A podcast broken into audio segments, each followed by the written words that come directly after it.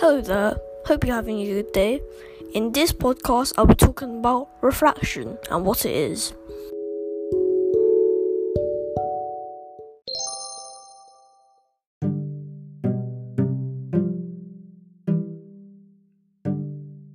So, refraction.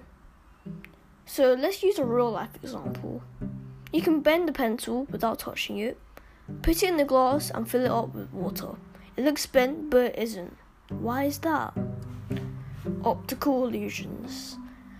The pencil reflects light, and the light travels from the pencil through the water. It then travels through the air into your eye. As the light leaves the water, the direction it is traveling in changes. This is called refraction. Refraction happens whenever light travels from one medium or the same material to another.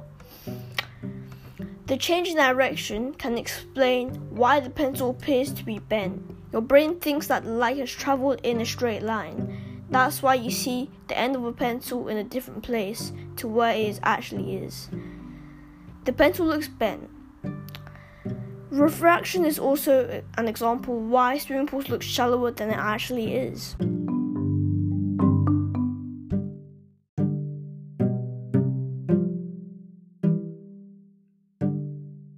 So, why does light change the direction?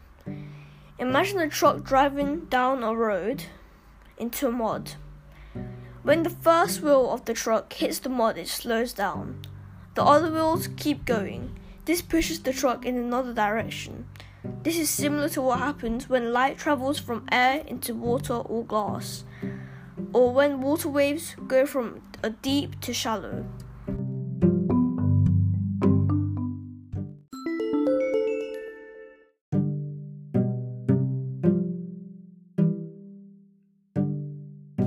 So, what are the lenses doing in your eye?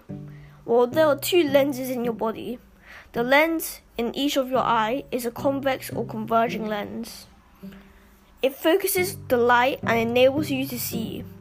The point where the rays cross is called the focus or focal point. The light is then refracted as it goes into the lens and comes back out.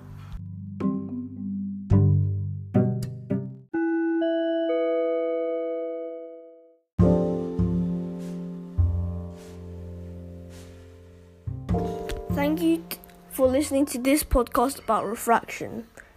I will now be posting daily at 10 o'clock GMT time.